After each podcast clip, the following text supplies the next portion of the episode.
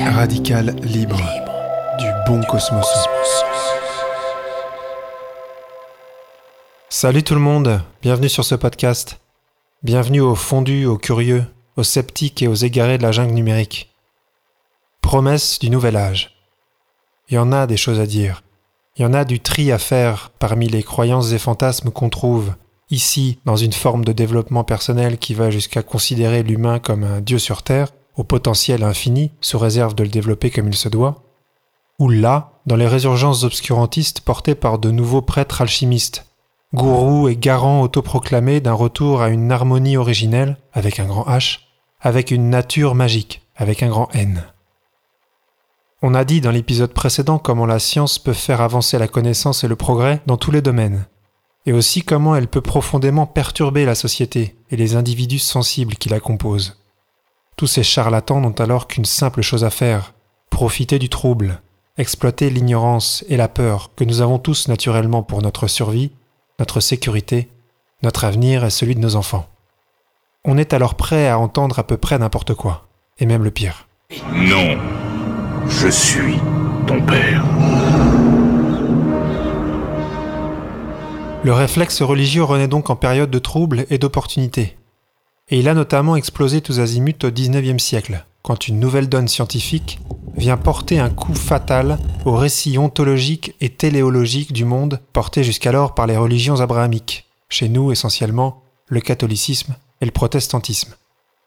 Il avait déjà été mis à mal par la révolution héliocentrique de Copernic, qui déplaçait le centre de l'univers au niveau du Soleil et non plus de la Terre, pourtant le berceau de l'humanité. Mais le récit de l'homme comme objet de création divine va être totalement anéanti par les découvertes de Darwin sur sa filiation. L'évolution des espèces porte le coup de grâce à ce beau conte de fées.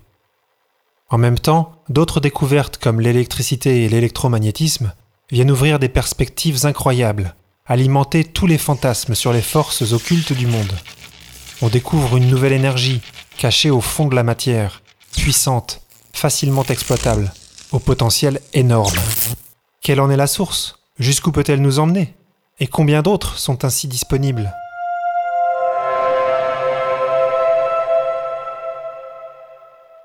Le mouvement New Age naît de ce moment charnière. La religion traditionnelle perd définitivement sa capacité à expliquer le monde, la science en ébullition la remplace petit à petit, et la psychologie balbutiante explore déjà les méandres de l'esprit humain, tout aussi complexe et tortueux que sa physiologie. Le monde s'industrialise de façon rapide et la religion comme cadre de civilisation disparaît au profit de cette promesse d'une nouvelle ère mêlant science, progrès social, psychologie, etc., etc.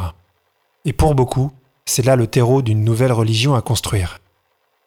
L'intelligentsia bourgeoise européenne s'en donne alors à cœur joie pour fantasmer ce nouvel avenir mystique pour l'humanité, en concoctant de savants cocktails de croyances exotiques et occultes, ancestrales ou sorties du chapeau, de pratiques magiques et ésotériques. Égyptologie, hindouisme, kabbale, alchimie, numérologie, astrologie, divination, spiritisme, etc., etc. C'est dans ce contexte que naît entre autres la théosophie de Helena Blavatsky.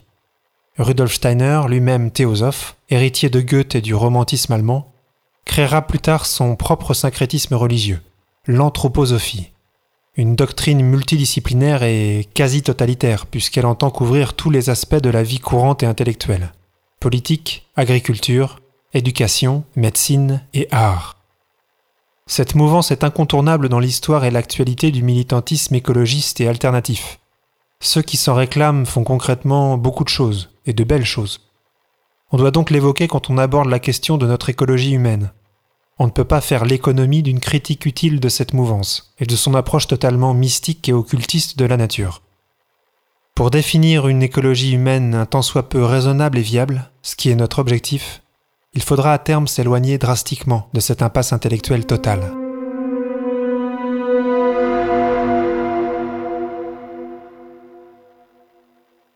Plus récemment, c'est plutôt comme ça qu'on le connaît, le New Age a connu un renouveau massif avec le mouvement hippie, qui a porté dans les années 70 des combats sociétaux puissants et utiles, contestant à la fois la guerre, le système capitalo-industriel et les valeurs morales traditionnelles, prônant en lieu et place pacifisme, bienveillance, écologie, liberté sexuelle et psychédélisme.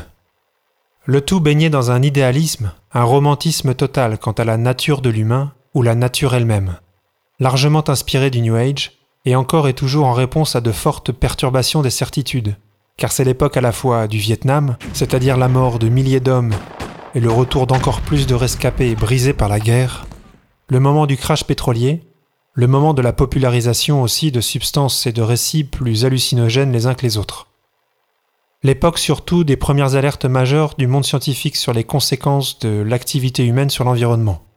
Printemps silencieux de Rachel Carson en 1962, Rapport Meadows, les limites de la croissance, en 1972.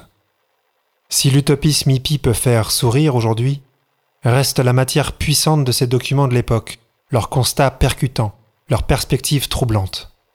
L'analyse radicale qu'ils proposent, respectivement des ressources terrestres et de la pollution aux pesticides, sont largement consolidées aujourd'hui par les travaux du GIEC ou de multiples autres études scientifiques sur ces sujets. Mais cette fois, ce n'est pas comme au XIXe siècle l'establishment religieux et son récit du monde qui est bousculé. C'est notre société d'abondance, de sécurité et de confort. C'est le projet progressiste issu de l'humanisme des Lumières et porté par notre croissance économique.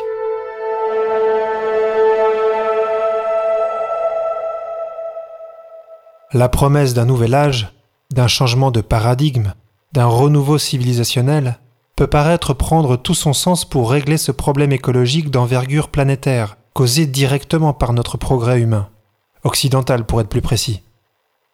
Mais il faut bien voir que cette promesse est d'abord une critique fondamentale du progressisme, empreinte d'une profonde réaction intellectuelle et politique. Au-delà du soulagement de nos angoisses et de nos consciences personnelles, qu'apporte toujours le sentiment religieux, c'est sans doute là son seul avantage, cette promesse n'apporte au fond aucune solution. Fausse promesse, évidemment. Ce qu'on nous vend ici, c'est le retour à un passé fantasmé, déguisé en renouveau civilisationnel et spirituel. La science pour savoir, l'éthique laïque pour arbitrer, et la solidarité pour organiser. Voilà une saine trinité, à défaut d'être sainte, capable de structurer de vraies solutions, de construire une écologie humaine rationnelle et juste, mesurée et responsable. Et pour essayer de faire ça, on va aborder dans la suite ce qu'on sait sur la nature humaine, histoire de nous remettre un petit peu les pieds sur terre. Merci de votre écoute, à bientôt, et d'ici là, prenez bien soin de vous et de votre petit monde. Radical, libre bon cosmos.